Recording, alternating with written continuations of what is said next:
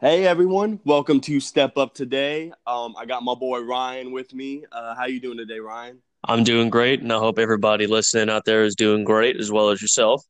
Uh, yeah, great, beautiful day today. I'm definitely ready to talk some sports. We had a lot go on yesterday between MLB, NFL trades, and of course, the one thing LeBron always brings us is the drama, and I cannot wait to talk about it.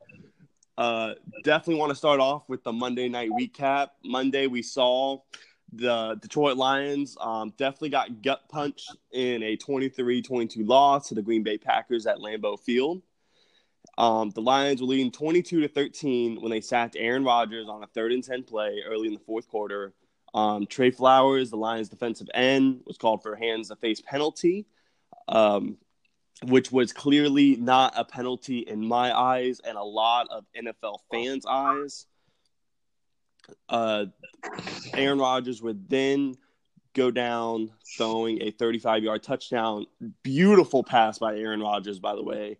Um, Allen Lazard on the reception, and Allen Lazard was actually short before he got in the end zone, which again, when reviewed, was not called back. So that's two missed calls already by the refs.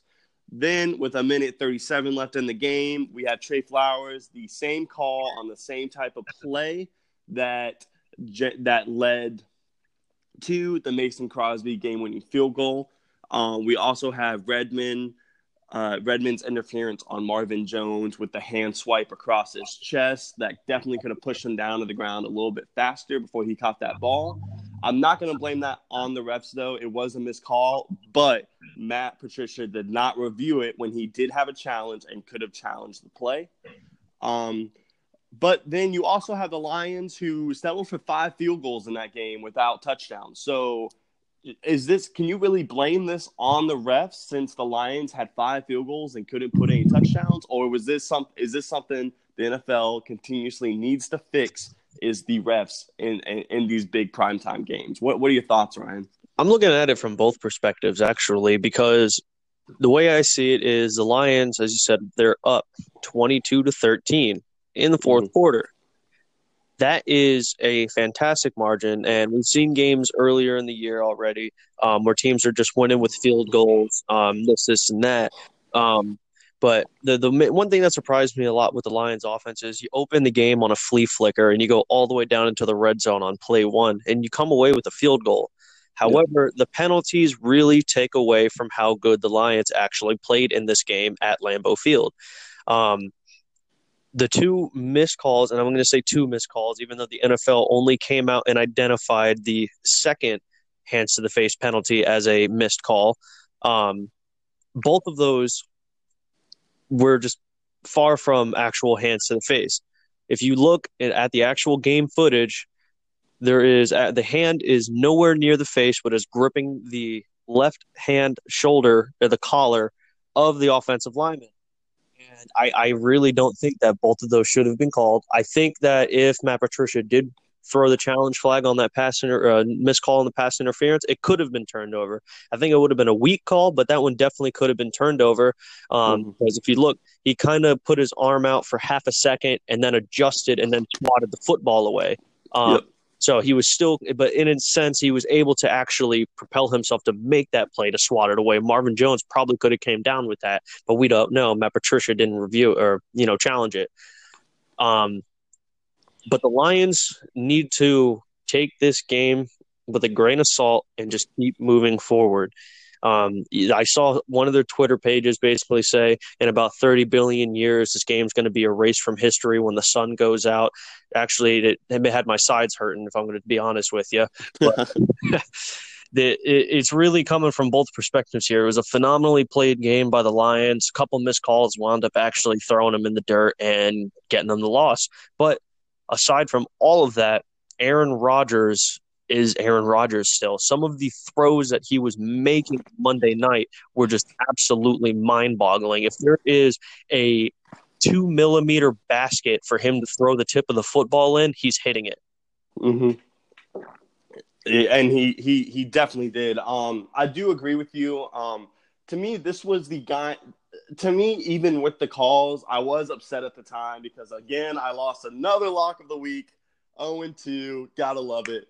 Um, but at the same time, it, to me, you got to me the Lions had this game won. You can't go down and you can't hit five field goals to win a football game. You have got, especially against, especially when you're against a playing the bad man in the North. Aaron Rodgers is going to always march down the field. He's always going to find a way to put his team back in the game. That's exactly what he did. That beautiful throw to Allen, uh, Allen Lazard. Um, but I think this is a great sign of seeing Aaron Rodgers is back. Aaron Rodgers is back to being that bad man this season. Um, he played lights out, I think, except for that interception, which wasn't his fault anyways. And then you have another um, Aaron Jones dropping a wide open touchdown pass, beautifully thrown ball by Rodgers. Um, so I think Aaron Rodgers is back. I think I think this Packers team is going to be rolling. Um, the Lions, though, they're not going to go away quietly. I think the Lions are the second best team in that NFC North. Um, do, do you agree with that? Do you think they can outlast the Bears and since they play this Sunday against the Vikings, do you see them winning that game with the Vikings coming off that red hot game they had against the Eagles? From everything that I've seen, yes, I do believe the Lions are actually the second best team in the NFC North. When we're talking about the Chicago Bears, that's all defense. Mitch mm-hmm. Trubisky definitely took a backseat, and he's hurt. Um, and he was their best quarterback. Without Mitch Trubisky, there's really just no contention for the Bears to actually make a playoff push this year. Um, I think the Bears just will miss the playoffs this year after winning the division last year. Uh, the Vikings, Kirk Cousins did show some poise, but there was against an exposable secondary. Um, Dalvin Cook was shut down. Um, even though they did break a couple big runs, it was actually Mattison who wound up breaking those runs. Um, yeah but the Vikings need help on defense because when it comes to the outside receiver, I believe they are fifth worst in the NFL in covering that number one receiver. Um, and it's kind of mind boggling, especially a team that has Xavier Rhodes on it. Um, but that's where the Vikings are going to need to step up if they necessarily want to make a push in this NFC North. Whereas the two most complete teams definitely being Green Bay and Detroit on both sides of the football. Yeah, and uh, and yes, I I, de- I definitely agree with you. Um, I also want to add, I think Aaron Rodgers proved Monday night that he can still be in the GOAT conversation with Tom Brady. Tom Brady does have six rings, but I'm talking about all around talent. We saw Aaron Rodgers do one thing Tom Brady's done, and that's play without his number one receiver. I mean, Jimmy Graham, uh, Montez, uh, Valdes-Scantling, MVS, um, Allen Lazard, who was actually on the practice squad when all of them came up, I mean, he's making these guys look like great receivers, and this is something that great quarterbacks do that we've only seen from a handful handful of guys that are in the NFL now. Do there was uh, a go ahead. There was a, a, really big point that Aaron Rodgers brought up in the press conference after the game, and it has to do with Allen Lazard. And it was after a um, it was either a drop or it was the interception or something along those lines. Allen Lazard went up to Aaron Rodgers, being a rookie, and said to him, Give me this play and mm-hmm. Aaron Rodgers gave it to him, got them the first down to continue the drive. It, yeah. it, was Aaron Rodgers had so much respect for the kid in that aspect to actually come to him, being the type of person that Aaron Rodgers is and the leader that he is for this Green Bay Packers, and he entrusted his receiving corps, and that is also something that Tom Brady has done multiple times, especially with his you know middle of the pack receivers uh, that he's had in the past. Yeah, and I and I actually love this from Aaron Rodgers. Um, I love the heart that we saw in him yesterday with this very young receiving corps. And I think this is only going to bring pressure off Davante Adams when he comes back. Because when Davante Adams comes back, I feel Aaron Rodgers now has more trust in these receivers like MVS and Lazard and Jimmy Graham. So now I think it's going to open their playbook even more because when he starts targeting these receivers, I think that's going to leave Adams open a little bit more. So we have the Packers next week against the Raiders, and then we have the Lions next week against the Vikings. Um, if I'm the Lions, I'm going to take week in, week out because you play the Packers week 17 of the NFL, and for all we know, that could be to win the division. So that is another thing to look out for. If the Lions start taking this, if the Lions start playing these games week by week, like I think Matt Patricia, Matt Patricia will have them play, uh, we can very well see um, winner takes all in that NFC North. Absolutely, and I definitely see it happening down the stretch, unless if something drastic were to happen, pretty much barring an injury happening to either one of these teams. Um, the major one for Green Bay would be Aaron Rodgers going down, but I pray he stays healthy. He's seriously one of my favorite quarterbacks of all time. Uh, mm-hmm. glad he's still in the league. Um, I think the situation would probably uh, be somewhere along the lines of a defensive injury for the uh, Detroit Lions because I don't think it would matter who they would actually have under center. The team is kind of built around a system right now to be able to run the football and throw the football. Yeah, exactly, and and I I definitely agree with you there. Um, so getting into our Thursday night matchup, we have the, Denver Broncos hosting the Kansas City Kansas City Chiefs. Kansas City. well, they, they, they definitely have been. So, Kansas City coming off two straight home loss uh, to the Colts and the Texans. The AFC South is owning them right now. Um, is this more of Andy Reid not running the ball enough or just terrible defense that the Chiefs have? I'm looking at it from a terrible defensive perspective of the Chiefs. Last year, they were actually ranked either 30th or 31st in the NFL in total defense. They're on their way to doing so again this year. Um, it was something that I was really expecting Andy Reid, being the type of coach that he is, the legendary walrus, to actually make moves and propel the defense. But the only thing that I saw the Chiefs do was get rid of players and then bring in LeSean McCoy. Tyrann Mathieu, even on defense, is just nowhere near enough to replace everyone that they actually lost, being the Dee Ford, the Justin Houston, the Eric mm-hmm. Berry. Like that's those are huge names on all three stages of the defensive side that you just cannot make up for. Um, I'm going to take the Chiefs in this game. Um, my gut told me they were going to be able to squeeze it out in Arrowhead la- on Sunday. However, they weren't able to get the job done. But I really do not see this team losing three straight. But still, watch out for this Denver Broncos team because these past two games they have surprised a lot of people. Yeah, they, definitely have, especially with the shutout win last week against the Titans.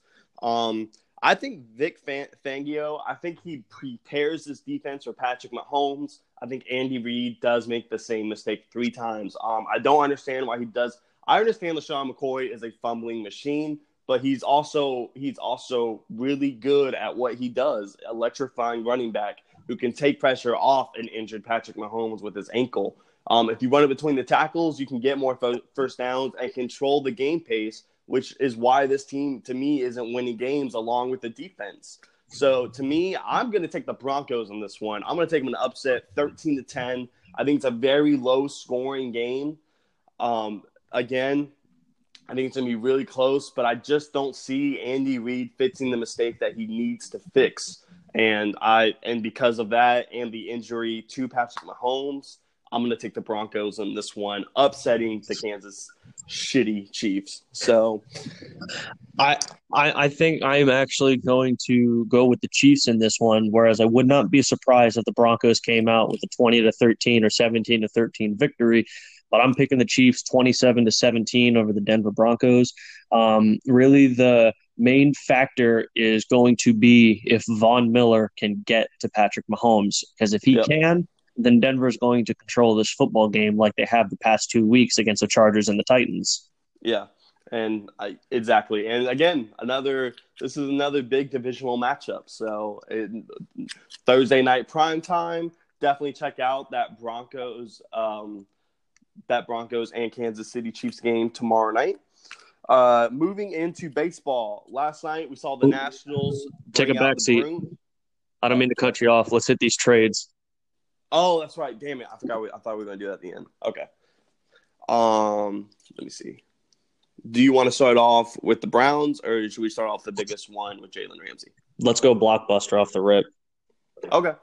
Um, I'm gonna start in like five seconds, so it's easier for you. Okay. Yesterday, we had the Rams making some blockbuster trades. Um, Jaguars trade Jalen Ramsey to the Rams for three draft picks. Uh, Jacksonville receives a 2020 first round pick, 2021 first round pick, and 2021 fourth round pick. Did the Rams give up too much for Jalen Ramsey? the Rams definitely overpaid for Jalen Ramsey, especially with the fact of he's going to need to get paid next year. He even came out and told the Jacksonville Jaguars is if you guys want me, you're either getting me on a deal this year or you're going to be really paying for me next year. And they didn't like that and they traded him. So guess what? Now the Rams have to somehow figure out if they're going to be able to actually pay for Jalen Ramsey next year. The Rams, if they can get a contract done with Jalen Ramsey, are going to have over a $100 million worth of salary cap. And that's literally between Aaron Donald, Jalen Ramsey, Jared Goff, and Todd Gurley, which is absolutely ridiculous. You cannot have four players and be spending a hundred mil out of your hundred and fifty-two some odd mil uh, salary cap. It, it's a definite overpay for him, uh, especially too with the fact that he may walk this off season. He might have just wanted to get into a better situation so that way he could propel his name a little bit, make a little bit more money in the off season. But he has a broad band of varieties that he can actually choose from at this point now. And exactly to me, I think it's more of a bad pick. Um, I don't think defense is your problem right now, and Jalen Ramsey is not going to lead this team to the playoffs. Um, your problem was on Sunday that we saw is Jared Goff couldn't throw the ball five feet. He doesn't have protection. You don't have a run game why are you going to trade for a guy that you're going to have to pay, give a lot of money to just to keep when you could split that money up and create a great offensive line? Um, obviously, Sean McVay believes Jared Goff is his guy, believes Todd Gurley is his guy, and you have one of the best receiving cores. Why not get protection for your quarterback to start winning games? This defense has not won a game. They gave up they gave up 48 points last year to the Kansas City to the Kansas City Chiefs. Um, they did slow down Tom Brady in the Super Bowl, but your offense didn't even score a touchdown. So to me, why are you trading for defensive players when that's not your biggest issue? Aaron Donald finally stepped up last week. He is going to start getting to the quarterback. He looks more and more comfortable now in this defense with Wade Phillip running it. So now to me, it's just a big question mark with why do you think you're going to get to the playoffs with a defensive team? We saw how long the Bears got last year, and Jared Goff is a way better quarterback to me than Mitchell Trubisky. Protect the guy, let him make the throws. He's a system quarterback. So Sean McVay, with the great play calling you do, why not help the guy out? I just, to me, I just don't understand the trade. I don't think I really could have said that better myself. Um, I agree with just about all of that. Um, I really think that they do need help on offense, and it has to do with their offensive line. And it's something that needs to be assessed. So I really believe that them acquiring Jalen Ramsey was more so of a short term fix than a long term fix, even though it does not fix anything. Because we learned in the Super Bowl that the Rams, their defense seriously is just not all that. And they mm-hmm. had Aaron Donald and Ndamukong Suh on their line. They had Marcus Peters and Aqib Talib healthy. Um, they even acquired Eric Weddle in the offseason this year uh, to actually be on the safety front. And we just have not seen them step up. And we had we had a team last year with the defensive power everyone thinks the Rams are. With Marcus Peters and Aqib Talib, you couldn't stop Julian Edelman out, you, he was Super Bowl MVP, and this was the guy they could not stop. Um, I do think they had more focus to Gronkowski, but still, I mean, you have. I, I love Julian Edelman, and to me, he's definitely more than a top ten receiver. But you have a little white guy on this great defense that you so happen to have that you cannot stop, who ends up winning Super Bowl MVP. So to me, um, I definitely think this defense is just starting to become overrated at this point. It's not your problem. I don't know why you're trying to fix it. Um, maybe they're just scared of the Eagles because the Eagles were getting close to Jalen Ramsey. I, I, don't. I just. I have no clue. I, I, um, I, really like. I believe that to be true because Howie Roseman did come out. Philadelphia's and said he basically gave everything or offered everything but the kitchen sink for Jalen Ramsey.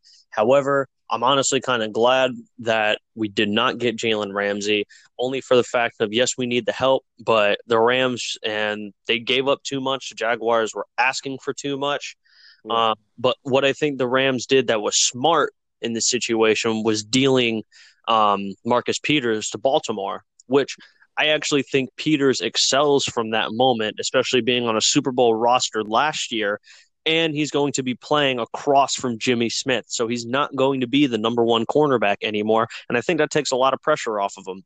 Yeah, and I definitely, I definitely agree with you. Um, before we move into the Marcus Peter trade, um, is this a turning point for the Jacksonville Jaguars receiving this 2020 first round pick, two first round picks next year, uh, first an extra fourth and a fourth round pick the following year? Is it time to sh- to slow the train down, repump the brakes, add another great defensive player to replace Jalen Ramsey, get your quarterback for this offense? Could this potentially bring this team back to the AFC Championship game that they were in two years ago?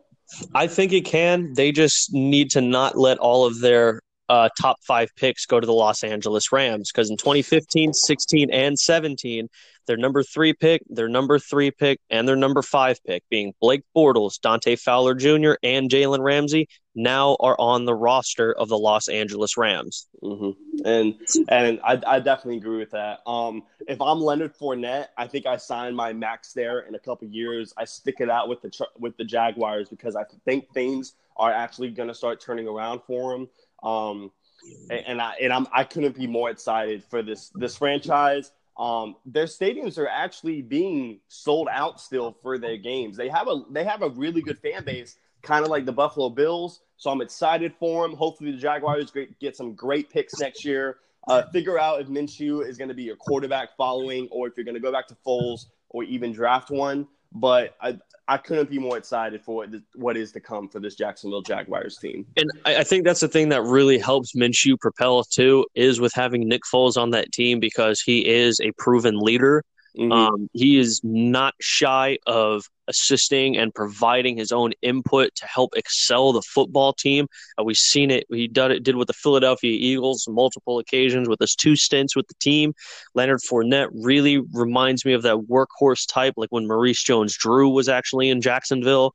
Um, so if you're the Jaguars acquiring these two first round picks and that fourth round pick in the next three years, I think you're sitting pretty. Yeah, and and I agree, and I definitely I, I want to add on to the Nick Foles. Nick Foles is a bona fide winner. He won that Super Bowl. He's the one that wanted the Philly Philly special to beat my Patriots. Um, he pretty much saw Tom Brady drop the ball on his catch. He told he told Doug Pederson, "Hey, hold my beer. Let me score this touchdown real quick going into half." I actually love Nick Foles. He is a great film guy too. He understands defenses, and he's he's a really really smart quarterback that I feel people under undervalue him for. But I couldn't be more happy for Minshew if they get another quarterback, or even to see if even to see if the Jacksonville Jaguars maybe with one of these picks they get a, one of the great offensive linemen coming into this draft and help Nick Foles because Nick Foles can definitely lead this team to a to a championship or Super Bowl even. He's he's that good of a quarterback. He takes it week in, week out. He doesn't look ahead. I, I, I love that guy. I, I love Nick Foles too. There's a reason why him and Doug Pederson are permanently glorified outside of Lincoln Financial Field with the plaque stating "You want Philly, Philly." Yeah, and it definitely, and it's even when I was in Philadelphia. Um, I was in Philadelphia a couple months ago, and I went to get my first Philly cheesesteak. The one I got was the Philly Philly special, and I wish I could say I hated it, but it was the best thing I ever had. Um, definitely one of the best Super Bowls we've seen in a while. But again, uh, just to recap, the Rams to me are still not a playoff team with this blockbuster trade for Jalen Ramsey. Jalen Ramsey definitely won the trade though by himself. He didn't miss a paycheck. He got out of Jacksonville and he gets his payday next year. I mean, that's a win-win situation for you definitely think his back problems go away. Um, his stress with his newborn, everything he used to not play on the field. Definitely looking forward to seeing him on the field this Sunday against the Falcons right here in Atlanta. Um, moving into more trades, the Rams definitely were not done yesterday. Uh, trading Marcus Peters to the Baltimore Ravens for linebacker Kenny Young. Uh, what can you tell me about this trade, Ryan? Did either team even win this trade, or was this even necessary? I think it was necessary to move on for Marcus Peters because it just deemed that his work ethic in Los Angeles has just gone down the drain. Um, they needed a temporary replacement for Clay Matthews, and they went out and they got their linebacker in Kenny Young. Um, But the point that I brought up earlier, I think this trade is going to be eye opening for Marcus Peters. Um, this is a second time he's been traded, so I'm questioning if it's actually just himself, not his skill set. Because even with the Chiefs, we saw he's got it. Um, but I think this time around, with him actually being replaced by Jalen Ramsey in this situation, and that was the case, it's going to more than likely help propel him, especially being on that opposite side of the field with Jimmy Smith. And he's in a better defensive situation now, I feel like. Yeah. And I. I definitely agree. Uh, watching the Rams games this year, I think each quarterback comes out, takes a shot right at Marcus Peters because Sean Payton exposed him last year. So I definitely think, and again, you saw it again with the Gronkowski catch in the Super Bowl. Tom Brady exposed him on that last play to seal the Super Bowl drive. So I definitely don't think Marcus Peters anymore is a is a cornerback one. Uh, I definitely think it's great for him that he's a cornerback two. I think he's more trusted in that situation. Um, as long as Jimmy Smith, he has to stick with the number one receiver on the team. but uh, if if there is a if there is a matchup there, I continually expect to see Marcus Peters get exposed. Um, I think it's great that the Rams kind of flushed him out, though. The secondary is is was getting pretty old. You have Eric Weddle, um, Eric Weddle, Aqib Talib. They're not really that young anymore. So the only I think upside is when you brought Jalen Ramsey in for his replacement, you have some young talent, but it's going to cost you a lot of money there in LA. Um, so Marcus Peters playing in Baltimore this week. I think it's going to be great to see him and Earl Thomas kind of lead Jimmy Smith, who has been a phenomenal cornerback this year. So Jimmy Smith not only he gets more help to where he can become a top cornerback because to me right now the top two is Jalen Ramsey from what we saw last year because we haven't really seen him this year, and Stephon Gilmore I think has stepped his game up a lot. And uh, last but not least, Marshon Lattimore to me is probably defensive player of the year for the secondary. Um, coming out of the Rams, he has stepped up, I think, the most with Drew Brees going down, shutting down Mike Evans and Amari Cooper and receivers kind of up to that latitude. So, um, definitely excited for Marcus Peters, but again, I, I just, again, I just don't think going back to Jalen Ramsey that this team goes to the playoffs getting rid of Marcus Peters. Or if anything, why do, do you think they should have kept Marcus Peters with getting Jalen Ramsey and making him a cornerback too with Aqib Talib out? I think that realistically would have been the smartest thing for them to do. Um, but I think the fourth round pick that came with Kenny Young was what actually helped them get Jalen Ramsey. Oh, okay. Yeah, yeah. Agree, agree. Um, moving in, so the Rams again, we're not done yet.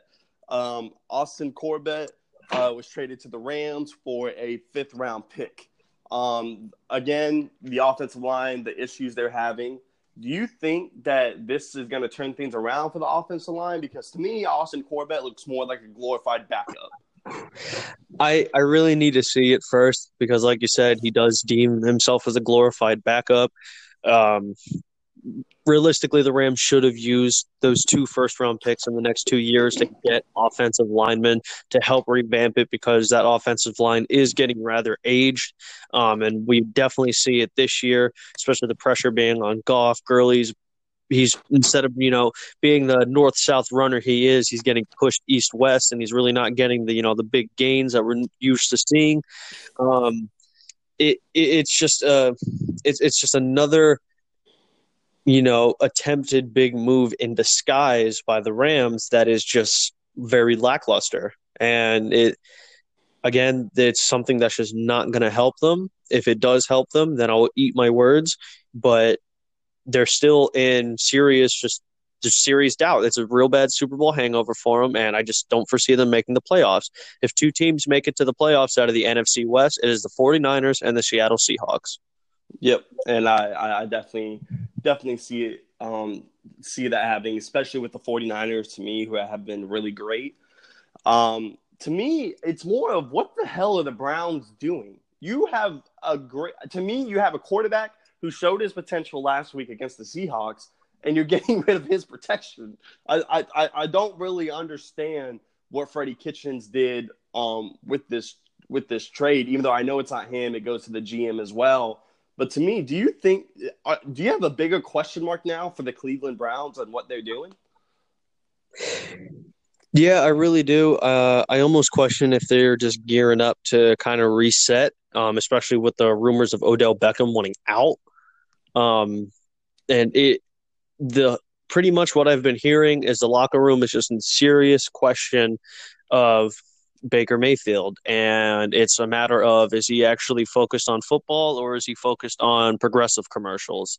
Yep. And, and it it's a, you know a common trend that we've actually seen all year long, where I've seen more of Baker Mayfield in progressive commercials than I've actually seen him perform on the football field. And I know when you have talent like Odell Beckham Jr., you you guarantee just cannot stand it because he even made Eli Manning look good, and Eli Manning is. I, I, yeah, I, I don't want to use the word. I'm going to use it lightly, but decrepit at this point. And and I definitely see it. Um, to me, I think Freddie Kitchens is not the guy in Cleveland. I think you. I, I don't even think they should have hired someone in house. Um, I, to me, there's to me this year for NFL teams, I think is even better last year. I think more jobs, but better jobs. I think Jason Garrett's gone. Freddie Kitchens and Dan Quinn are all gone. So to see who they hire, and even the Redskins, to see who they hire coming this offseason with the line of coaches that had that don't have jobs anymore, that can like we can potentially see Mike McCarthy or Chuck Pagano um, leaving the Bears, or you know things like that. I, I'm really interested to see these actual Super Bowl contender teams just looking at talent to see who they hire for their coaching jobs next year as well. And I think that's probably going to be the biggest story of this upcoming offseason is going to be these multiple head coaching moves. So I agree with you there. Yeah. So again, we have we have not seen anything about Odell Beckham except that he wants out in Cleveland, uh, or it seems that he wants out of Cleveland. It, that has not been. It, he has not said that publicly um, to the news outlet yet. Um, so so far, it looks like the Giants are definitely winning the trade that they got. Um, they have a great safety upcoming from Jabril Peppers from Michigan. So you know, to me, I think it's actually good for the Giants. Um, the thing I don't like about Odell Beckham, since we're on the trades, um, when he when the Giants played the Packers about three years ago in the in the playoffs, the day before he took his whole receiving corps to Miami on a yacht and then flew them back. To me, like what are you doing? This is not how you lead young players going into a playoff game. And he had two huge drops in the playoff game as well that led the Giants to losing against the Packers that year. So it was me, all the extra suntan lotion that he still had on his hands. Yeah, um, it, it, it's, they, it's, they bled right through the gloves. I mean, it's irresponsible. It's unexplainable. You just do not do it.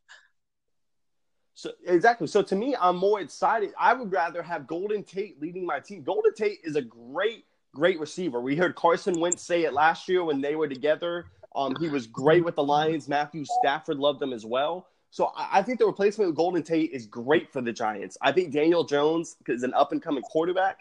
This team is going to, I think, blow up in a couple years once they fix the offensive line and get more playmakers on defense. But oh, for Odell Beckham, do you think teams are looking at him now and seeing him more as an Antonio Brown kind of antic, more as a distraction rather than what you see with Michael Thomas, Julio Jones, um, DeAndre Hopkins. These are guys that lead the receiving corps. They come in week in, week out. They want to win. And, you know, they take their money quietly rather than Odell Beckham. I mean, he wore a watch the first game this year that was $300,000 that he, you know, that got fined for the next day. I mean, th- he does things to me that if you want to win, you just don't do. We did we didn't see guys like Randy Moss and you know Julio Jones to me the first second best receiver in the NFL. He doesn't do things like that. He goes out, he performs week in week out. Doesn't matter who's guarding him, he's there. So to me, is Odell Beckham exposed now? To these antics? It, it, it's definitely the difference between a showman and a leader. Um, Odell Beckham is definitely on the same wavelength as Antonio Brown. However, Antonio Brown's kind of on the dark side of the moon right now. Um, but it, it's something that's going to tarnish OBJ's career down the road when he is smack dab in the middle of his prime. He's probably as healthy as can be, and he's just being a drama queen time and time again, and we've seen it. And it's something that a lot of teams do have to keep in mind and probably question about. And I think that if he does one out of Cleveland, that in itself, aside from his amazing skill set, really hurts his trade value.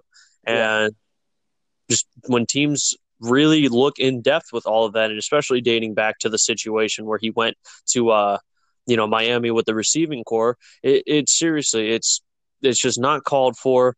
It's bad showmanship, and you you got to stop and you got to grow up, OBJ.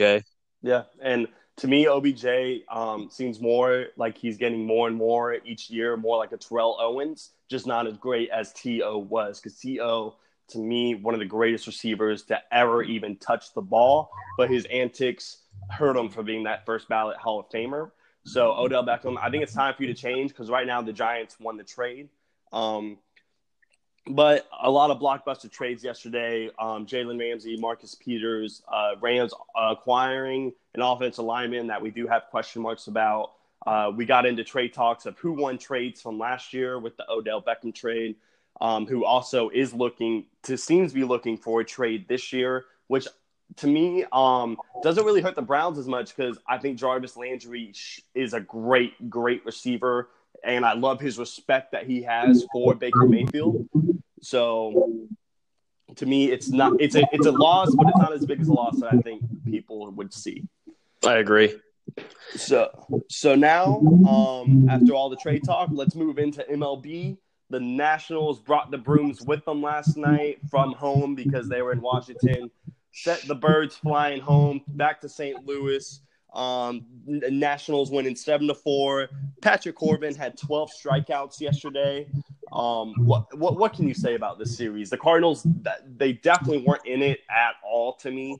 Uh, what, what what do you have to say about this, Ryan? It, it was a I wouldn't even call it a disappointing series as much as a disappointment from the Cardinals. And what I saw from the Washington Nationals is that they actually are here to play. They are contenders and it starts with their bullpen. Their bullpen was playing out of their mind in this series against the St. Louis Cardinals. Their bats were on fire. Um, I don't think it's a question of whether or not, you know, if the team would be better or worse with Bryce Harper there. I think Bryce Harper even makes his team better with his ability uh, to hit the ball and playing out in right field. Um, but it definitely is, has been super reliant and reluctant as to what their pitching has been doing.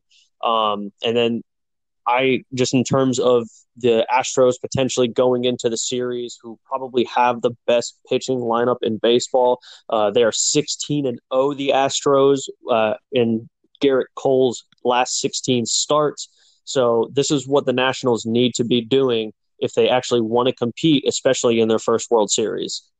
And yes, I definitely see there. I definitely agree with Bryce Harper. I think he electrifies the scene a little bit more he was definitely right in his offseason interview after he was acquired by the Phillies that DC would win a World Series this year. They're almost there now, but um, but again, I agree with you. Um, it, it's gonna be, and I love that the Nationals have time off. Um, the game is delayed tonight for the Yankees and Astros. It is moved tomorrow for inclement weather. So that game four will be Thursday night at 8:08 Eastern time. Um, so therefore, I think the Nationals having time off is an even better thing for this team because they they can refocus, repump the brakes, ice up the arms, and be ready for to me the Astros that will outlast the New York Yankees. Um, Astros winning last night four to one. Um, Gerrit Cole seven inning shutout, and that seven inning was the was the game. I mean, you had three runs scored by the Astros, started by Jose Altuve um, outlasting that team four to one. Yankees only scoring one one run on Cole. So is is this Astros team? Is this for real for them? Is this is this a make it or break it year? That if you beat the Yankees, is it a failed season if you don't beat the Nationals in the World Series? I don't think it's a failed situation for the Astros. Being, if I'm not mistaken, it was two years ago where they actually won the World Series. Yep, um, against yep against the Dodgers we, we we've just seen and we have been proven and they've proven to us that the Astros are just contenders year in and year out right now. Their roster is absolutely electric on all aspects. Their pitching staff, their relievers, uh, their defenders, their hitters, they're just covering all basics. And that's, you could not ask for more. It is the perfect situation for the Houston Astros. Um, this is, is heartbreaking as it is to lose in the big dance. Um, it, it, would not be demeaning by any means for the Astros if they were to lose to the Nationals. Um, I still think the Astros are going to overcome the Nationals, but I think it's probably going to be a little bit closer of a series than we're thinking. Um, and I think if the Astros were to make it to the series, it's probably going to be some of the most dynamic back and forth pitching duels we've seen in the big dance in a long time. Yep, and I definitely agree. Um, uh, the because the last time we actually saw a great pitching matchup was when the Astros beat the Dodgers in Game Seven. You, we had Kershaw, Verlander, um, Jansen, the great LA closer there, and then we of course we had Gerrit Cole. So you saw great pitching. I think this one could be even better, especially the matchup. If if hopefully the Astros end up winning, we get to see Cole against Strasburg. To me, this is the game of the year to watch with those two phenomenal future Hall of Famer pitchers there. Um, again, that game four is moved uh, is moved to tomorrow. Uh, Houston leads two to one, 8:08 Eastern time. We have Zack Greinke against Mas- Masahiro Tanaka tomorrow. Uh, those are the starting pitchers. Um, who do you have winning this game four tomorrow? I think Greinke and the Astros are going to continue this role um, I think they were kind of shook by the Yankees in game one. Obviously, it was kind of a blowout. Um, but they held it together in game two. They figured out the formula of the New York Yankees, went into the Bronx, and actually took down the New York Yankees. Um, so don't be surprised if we see it again. Uh, I'm going to take the Astros in this game. Um, I don't foresee the Yankees actually winning another game. I think the Astros are going to end it with a gentleman's sweep by giving the Yankees the first game, and they're going to win these next two to make it to the series. And I agree with you. I think they're going to win it right there in the Bronx tomorrow. I think it's another close game, though. I think it's three to two. I think the Yankees try to bounce back at home, even it up two to two before going back to Houston. Um, I don't see it working though. The hitting that the Astros have, I think, is just going to outlast the pitching of the New York Yankees. Um, especially with Chapman closing. I think in the last couple years we've seen teams being able to hit off of him. Uh, so I do have the Astros winning. I think it's going to be three to two again. Um, I just don't think the Yankees will have a walk off in the bottom of the ninth, and then Houston going home ends it at home, and we start seeing the World Series matchup next week. Uh, before we before we move on from MLB, Joe Maddon was hired today by the Los Angeles Angels. Of course, that team with Mike Trout, the one of the best best um, MLB players in the MLB right now. To me, he is the best, and to me, it's kind of like LeBron James syndrome, where no one else is close. Um, I think if you compare him, Mike Trout, to Bryce Harper and Manny uh, Machado with their payments, I think to me, Mike Trout is the only one that's earned it. But so Joe Maddon, he becomes the head coach for the Angels. They're in a packed division with the um, Astros and the Athletics, both teams making the playoffs this year. Is this can this Angels team stir things up if they get this pitching corps with the great Joe Maddon as their manager?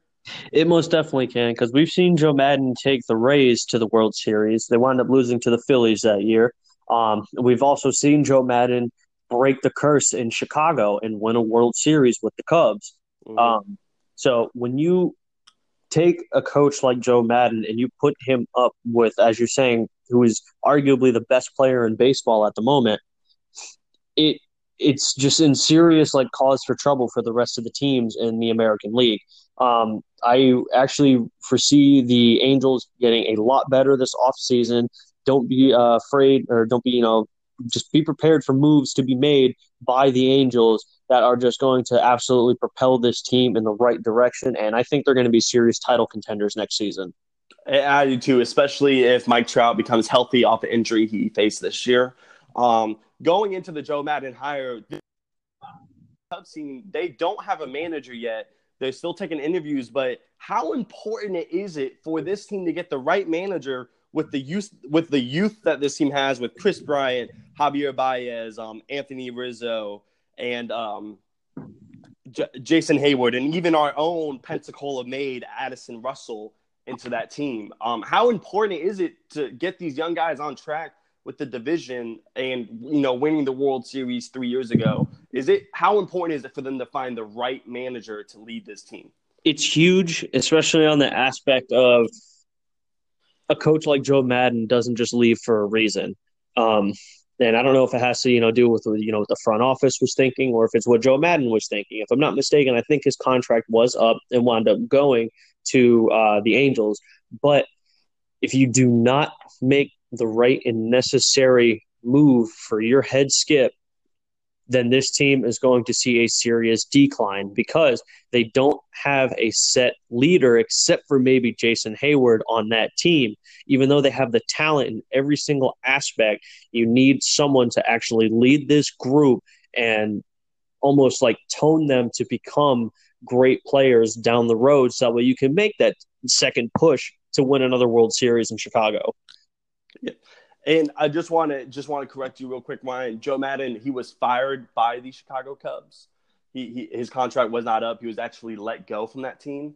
So knowing that the great coach he is, I mean, I, I think it's the most important thing because I don't think you're going to find better coaches than Joe Maddon to lead this Cubs team to you know to a potential another World Series when that's where they should be with with players like Javier Baez, and Alex Rizzo, you know, these bona fide all stars that they have.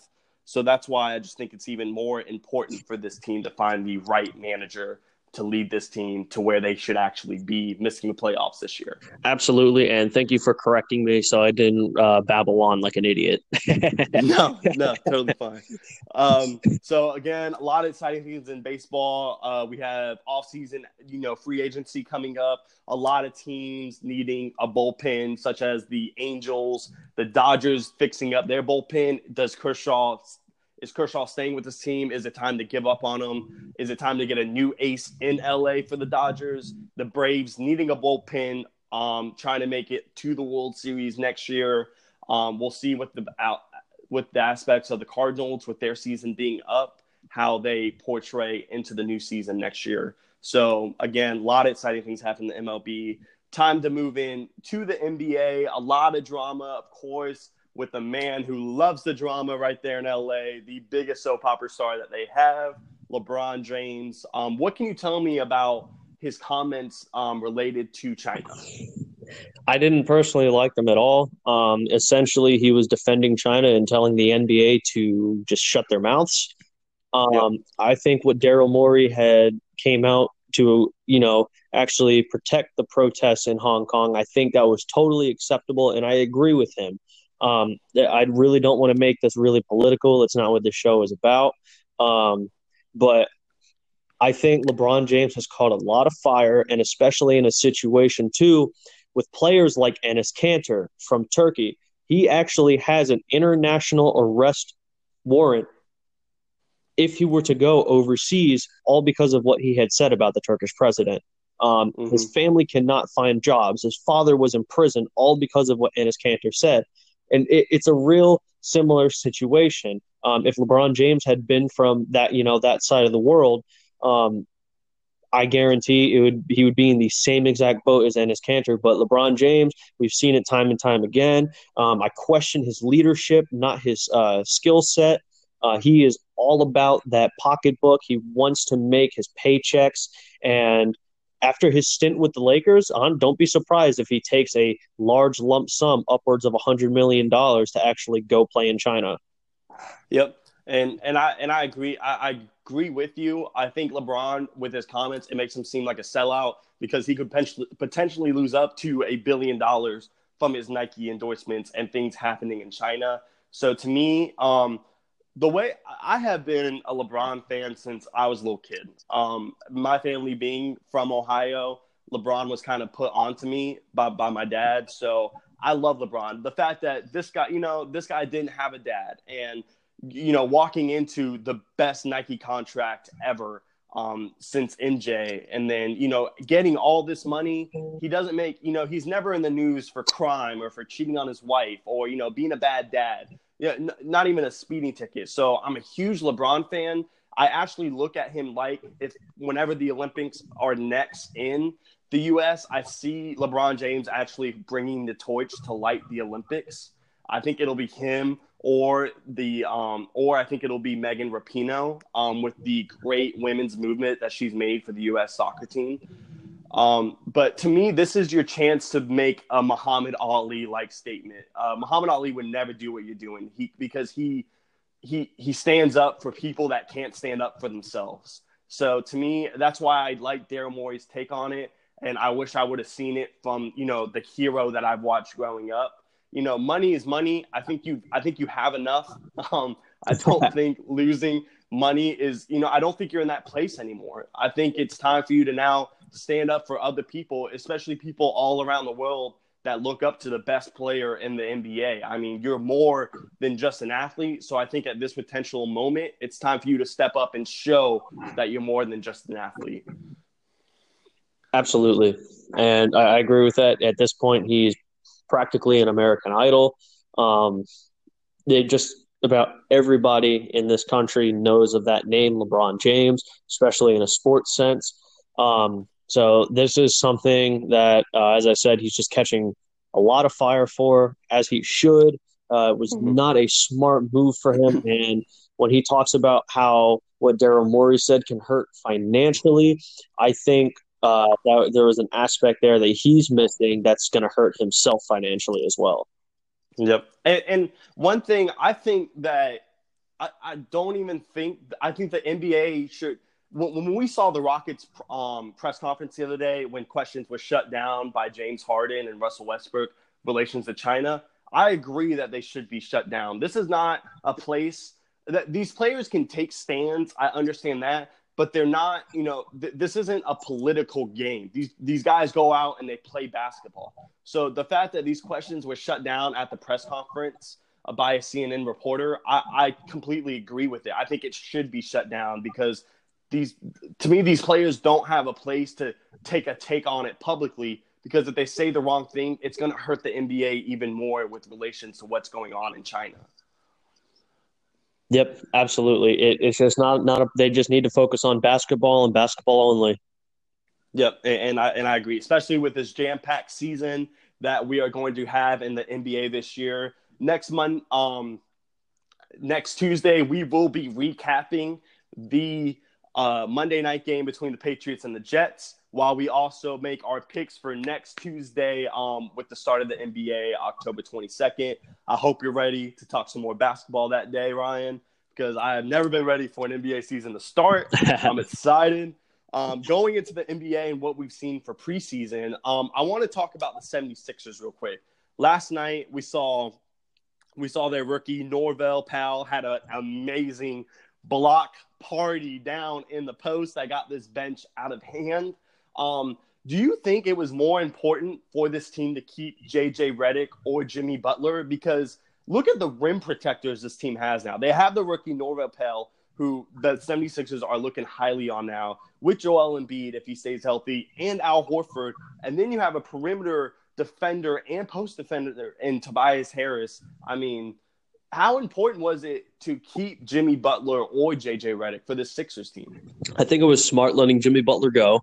Um, JJ Redick, on the other hand, it's an aspect that the team definitely needs. Um, however, what I have seen in the preseason so far is that Ben Simmons is actually coming into his own and becoming a perimeter esque shooter. He's actually hitting his mid range three point jumpers. Um, it's actually insane the amount that his game has propelled. Uh, no matter what the critics say about him and his shooting, he's still an all star. Um, and I think with him adding that element to his game, Tobias Harris can shoot threes. Um, we have players uh, that are actually going to be coming off of the bench that can actually shoot threes as well. Um, but it's going to be more so of a thing of how well the Twin Towers are going to play of Joel Embiid and Al Horford. And I think having that defensive aspect, taking that extra pressure off Joel Embiid, allowing Ben Simmons to actually be the floor general that he needs to be, the Magic Johnson type player he is, this team is just going to propel forward. They're going to play yeah. a lot of bully ball this year, and it's going to be phenomenal. And, and it, it's going to, I think it just shows how hard it's going to be to play in Philadelphia with the electrifying crowd, Allen Iverson, Kevin Hart sitting courtside every single game. Um, I think it's going to be great for this young team. Al Horford, he's definitely a leader, and he's in a position now that he wasn't in the Celtics to actually lead or just lead these young players to where their potential takes them. Um, speaking on rookies, we saw Carsen Edwards last night on a scoring spree in Cleveland against the Cavaliers, hitting eight threes in the third quarter. Um, they have the addition of Taco Fall. Um, how underrated are, are, people looking down on the Celtics since what happened last year in the playoffs? I mean, this is a team that has Gordon Hayward, Kemba Walker, um, Jaylen Brown, Jayson Tatum, um, Marcus Smart. I mean, the, and Anthony Bynes, who is also one of the best, one of the best um, download defenders in the game. Um, how are we looking down on their potential to actually even go to the finals with this team? I don't think they're a finals team right now. Um, their team has just only gotten younger at this point, um, especially with letting Al Horford go. But I may catch heat for this. But if he gets the looks and the minutes, look at Carsen Edwards as a potential rookie of the year candidate. We saw it all summer league. We're seeing it all preseason. This kid can ball. Um, it's ridiculous the actual skill set that he has um, so he just every single aspect of his game is pretty much covered, and I think he's just kind of looking to polish it off in this league. He's a very explosive uh, in terms of like a Derrick Rose esque when he first came into the league. He's a sharp shooter.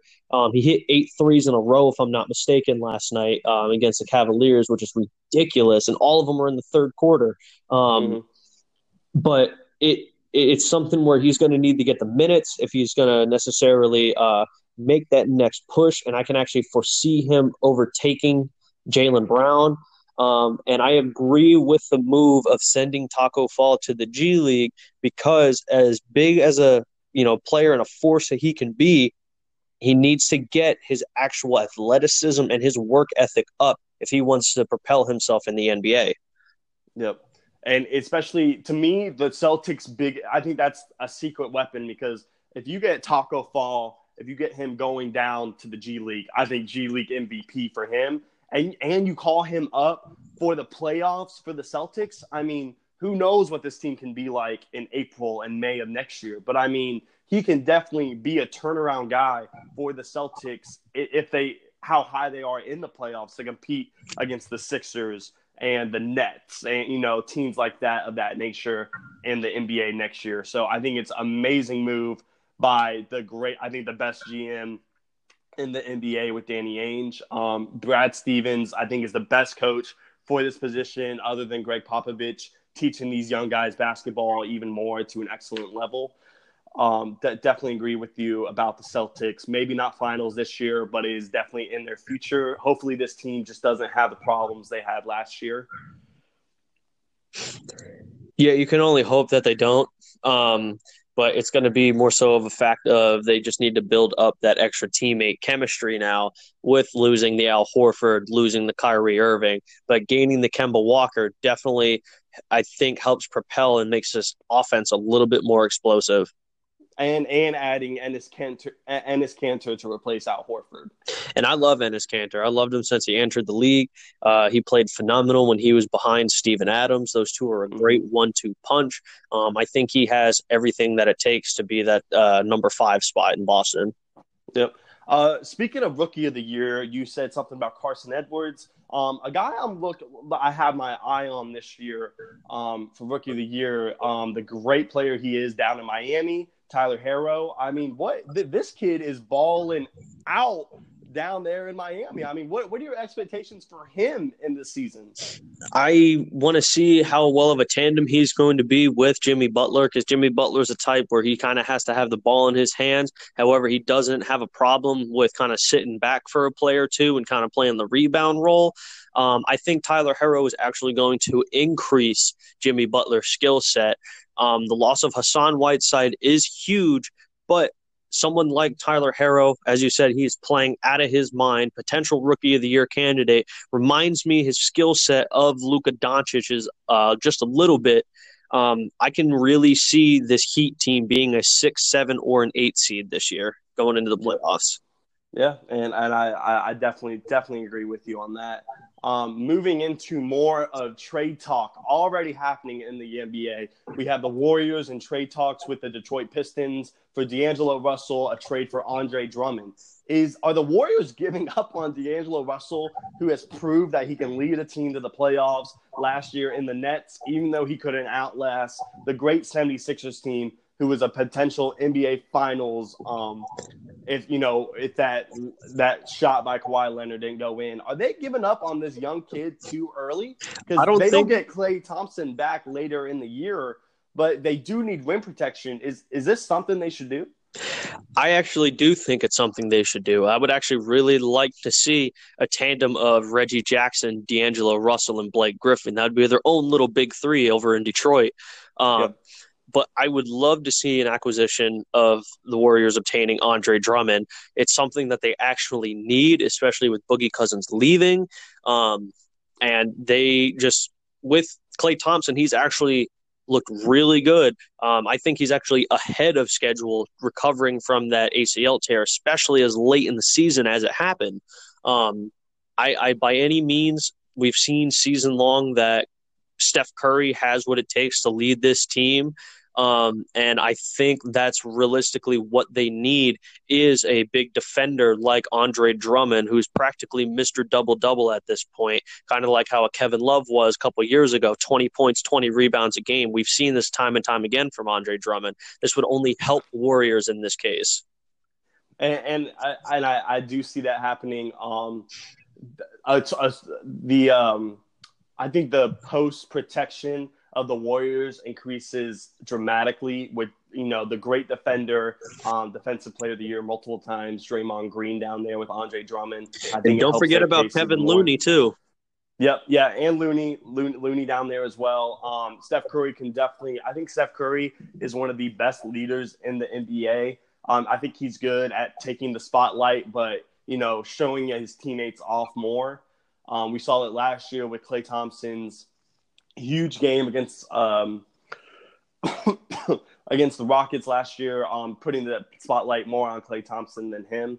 So uh, to me, I just I feel bad for D'Angelo Russell. This is a guy that's you know proven himself that he can be a guy in the NBA. I mean, great perimeter shooter. Um, he can shoot shots, uh, you know, off the pick and roll, and just he can actually be a leader of the team. I think he does great in Detroit uh, especially with Reggie Jackson and even Derrick Rose down there now too. I just I had no trust in Blake Griffin. I mean, this is a guy that just when it's it it's time to win a game or it's time for it in the playoffs, he's down with an injury or he flat out just doesn't show up. So I mean, it, it is a good move, but I think it benefits the Warriors a lot more than it benefits the Pistons. I agree. Uh, we, we've kind of seen, even with Blake Griffin's stint with the Clippers, it took Chris Paul to really help propel his career. So I think the addition of D'Angelo Russell kind of helps that case, even though D'Angelo Russell is not a uh, Chris Paul. D'Angelo Russell is still turning into his own superstar. Um, so watch out for the Pistons in the East if this trade actually happens. Yep, and I and I agree with you. Um, last topic for the NBA.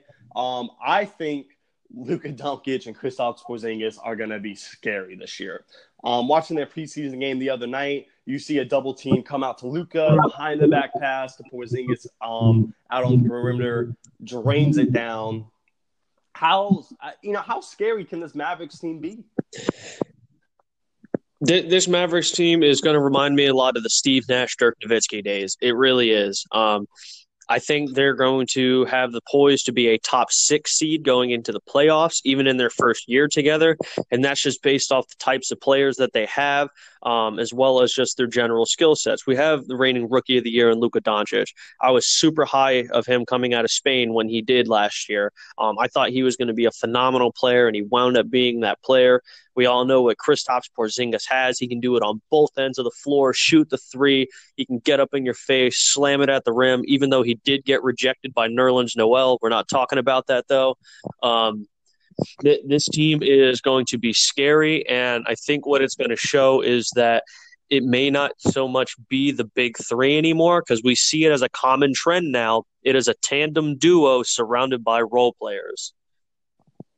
Yep, and and I definitely. But the, the thing is, with the the role play the role players they have, I mean, they're just it's just a scary team. You have you have Luka, twenty years old, Porzingis, twenty four years old, Justin Jackson, twenty four years old, and then you add the great uh, Boban Marjanovic to the team as well. I mean, this team is built for the future. I mean, they when LeBron James, you know, hangs up his boots, and then you have you know, you I think you're still going to have the Warriors with you know Steph Curry, Klay Thompson, Draymond Green not slowing down. But to me, this team in three to five years is running the Western Conference. I, I could definitely see it being the Mavericks. Um, but I'm going to take the Nuggets in the next five years running the Western Conference. All right, exactly. And it's definitely going to be between those two teams. Another young team between Jamal Murray, um, the Joker himself, Jokic, uh, Will Barton on that team. Uh, just you know, just great talent for these young teams up and coming. But the scary thing is, the Nuggets are a lot more of a threat than the Mavericks are now. Um, the, losing the Game Seven last year to the Portland Trailblazers to punch their ticket to the Western Conference. Um, I I actually think this team is the third best team in the West behind the Battle of LA. Yeah, and I, I, I, can definitely see them making a statement for top two this year because I really feel as if what had them lose that game seven last year was strictly based off of experience. Um, yep. they, they last year, and I think going into this year as well, the youngest average overall team in the NBA being the Denver Nuggets. They made it as far as they did, but it took a you know, a veteran Damian Lillard to actually beat them. Um, yeah. So you give this team experience, which they have now playing a full season into the postseason with each other last year.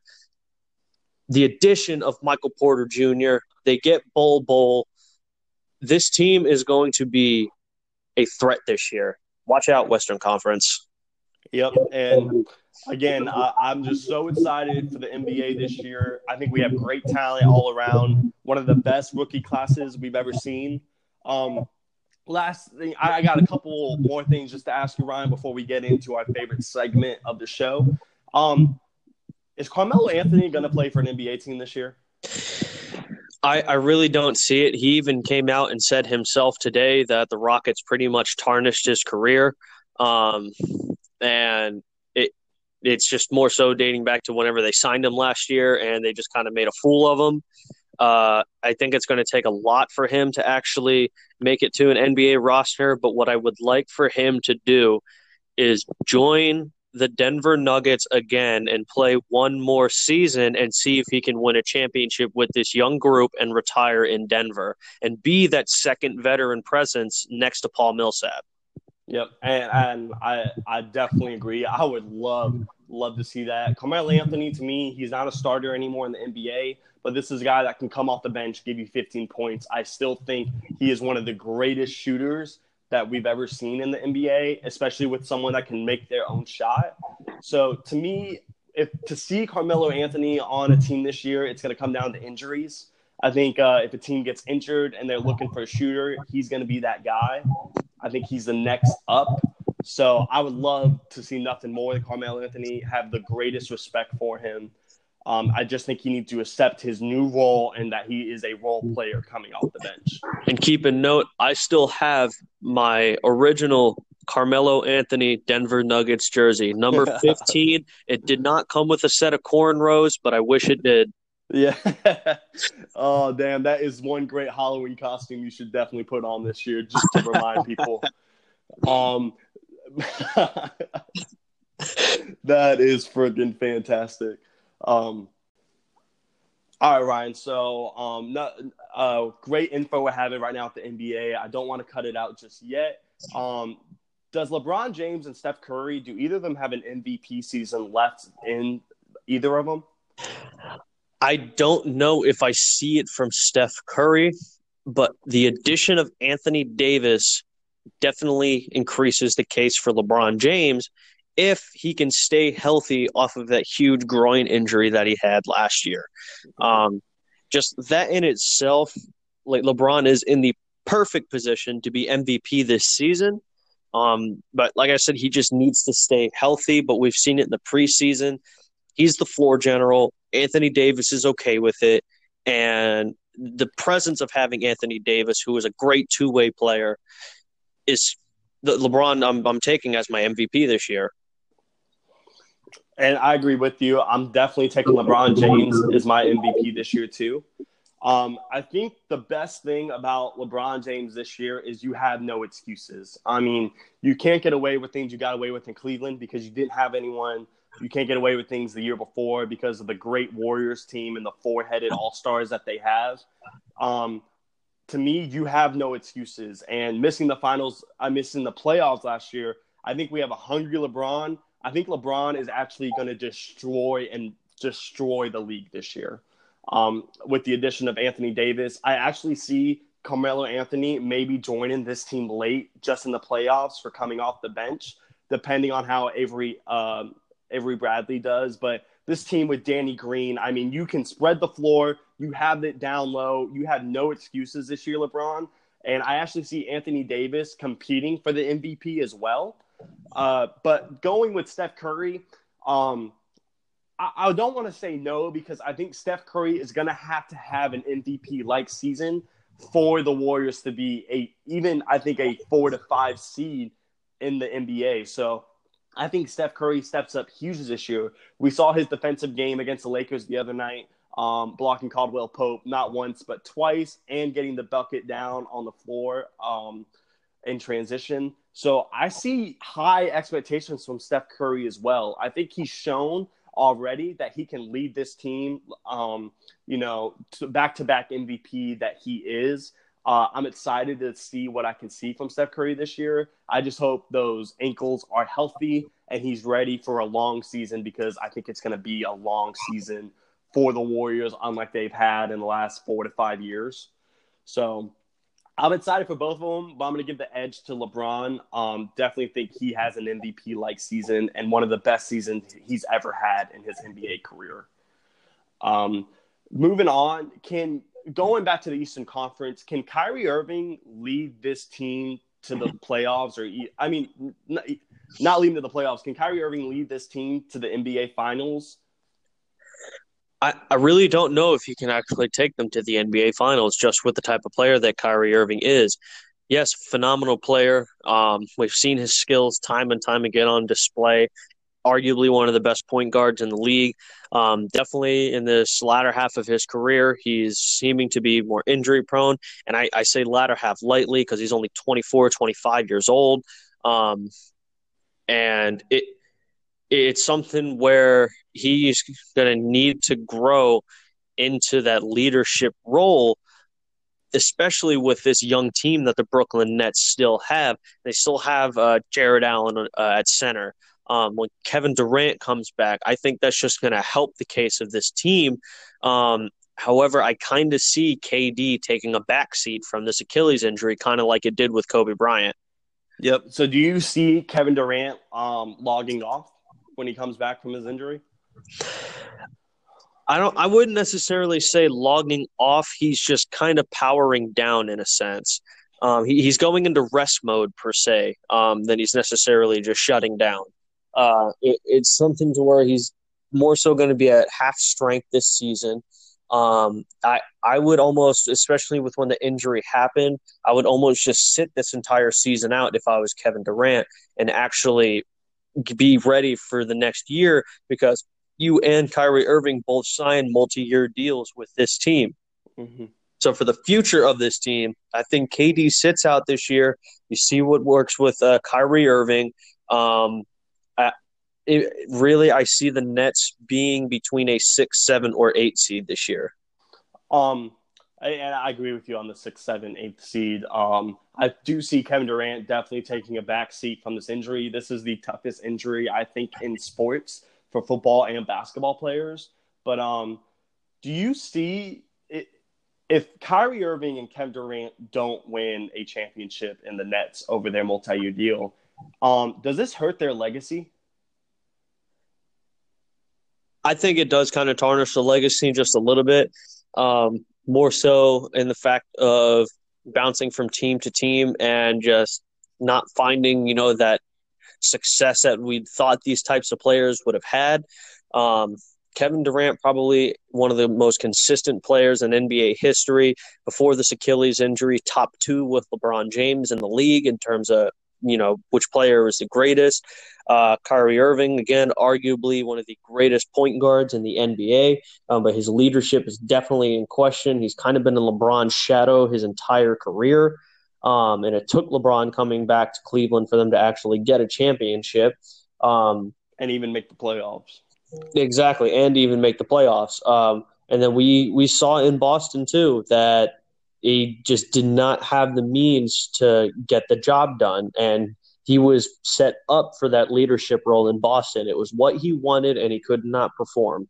So and, this and, is something that him and Durant are going to have to kind of learn from what they've done in the past. And I think even though Durant's kind of getting towards the back half of his career, they're going to need to take that as a stepping stone and grow this young Brooklyn Nets team.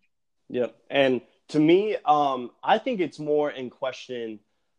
You see Kevin Durant on Twitter talking back to fans, Brooklyn's the new team in the New York. Um, you know, the Knicks aren't going to bring anyone out. Um, is Kevin, uh, to me, to, to Kevin Durant, you're not even playing this year. So I don't understand why you're on Twitter. Um, you should be focusing more on your injury. But my biggest question for these two is you, you are going to have to lead this team to a championship team. You're exactly right. Kyrie Irving, you had everything you wanted. I mean, you were handed on a golden platter what you had in Boston. You had an all star in Gordon Hayward coming to actually the peak of his career before his injury. Um, you had two gr- amazing rookies in Jayson Tatum, Jaylen Brown. You had a great backup in scary Terry Rozier to where you can actually take games off, rest your body, get ready for the playoffs. You had a great leader in Al Horford. I mean, you had no question marks on the team. Even the head coach, you had arguably the best head coach since Gregg Popovich. So to me, you're on you're on a new team. What I need to see from you is I need to see that you can be a leader. I need to see you can lead young guys, not be a me guy, not this is your fault, you know, that kind of guy. I need to see that you can lead an actual NBA team because if not, to me, this tarnishes your legacy that you were a backseat to LeBron and since LeBron, you haven't been anything else except for one of the best handlers we've ever seen in the NBA. And to me, it goes the same with with Kevin Durant. Um, Kevin Durant to me is the shadiest person in the NBA. I mean, he he says he's not going to leave Oklahoma City. Goes to a meeting with Golden State Warriors, leaves Oklahoma City, doesn't even give what you called your little brother Russell Westbrook a call. Um, you know, you get three pan, uh, three rings, two rings. Yep, two rings two rings from the Golden State Warriors, two pancake rings that you didn't have to work for. Yeah, you were the finals MVP. Curry arguably should have been the one for your second ring. But uh, but I mean, it's the same thing. You couldn't lead Oklahoma City when you were up three to one against the against the Warriors team that you left to go join. Um, you definitely weren't a leader on the Warriors team. That was Steph Curry's job. I think he was the most important player on that Warriors team. But uh, again, you joined a team that didn't even need you. So that you know your legacy is in the hands of what you do with the Nets coming off this injury. I think it is definitely failed failed on your part if you don't bring a ring to Brooklyn and back up your comments that the Nets are the new team. So to me, both your legacies are in the hands of yourself. And if you don't, it's either make it or break it. And to me, I don't think they're going to make it. I don't think this team is going to win an NBA championship. I, I, totally agree. I really don't foresee Brooklyn actually winning an NBA championship. I just see them kind of being playoff flukes every single season. Yep. Uh, The one thing, little quippet that I did want to throw in here is I felt bad for Kevin Durant actually getting moved to Oklahoma City. That was not his decision. The Seattle Supersonics, I believe, should still be a basketball team. So that relationship between him and OKC, I think, was tarnished when he got moved out of Seattle to begin with. Yep, and, and you know that that is correct, and I cannot wait to see I think a team in Seattle Supersonics is coming. I think they'll actually get a team back. Um, I think some teams will relocate. Um, to me, um, you know, I, it, I, see it, but then at the end of the day, it's just like, I mean, you are you up three to one. I mean, this that could have actually been your year to you know beat LeBron yourself and to see how much of a player you are, and then to add not only losing three to one but being a sore loser and joining the best NBA team of all time, I think just shows who Kevin Durant really is. Yep, absolutely. Um, so I think that's enough NBA talk for today. Definitely catch that show on Tuesday, pre NBA talk with me and my boy Ryan right here. Time for the best part of the show. It's time for the step up segment. Ryan, I want to get your thoughts. Who is our step up for this show?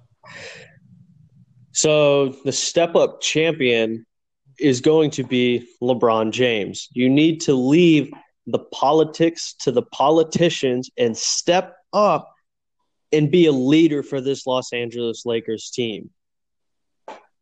And I, I really don't think I could stress that enough.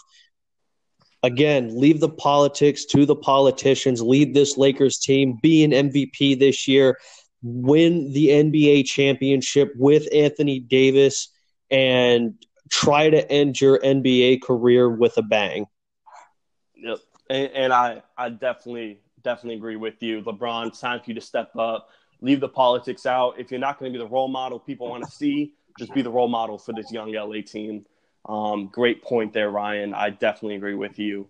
Um, catch us on our next show here at Step Up. We'll have college football talk with the Michigan Penn State preview we will be seeing Saturday night, as well as talking about our game of the week in the Dallas Cowboys hosting the Philadelphia Eagles, and more MLB talk. Will the Astros finish off these New York Yankees and head to the World Series facing the Nationals? So definitely have a lot to look forward to.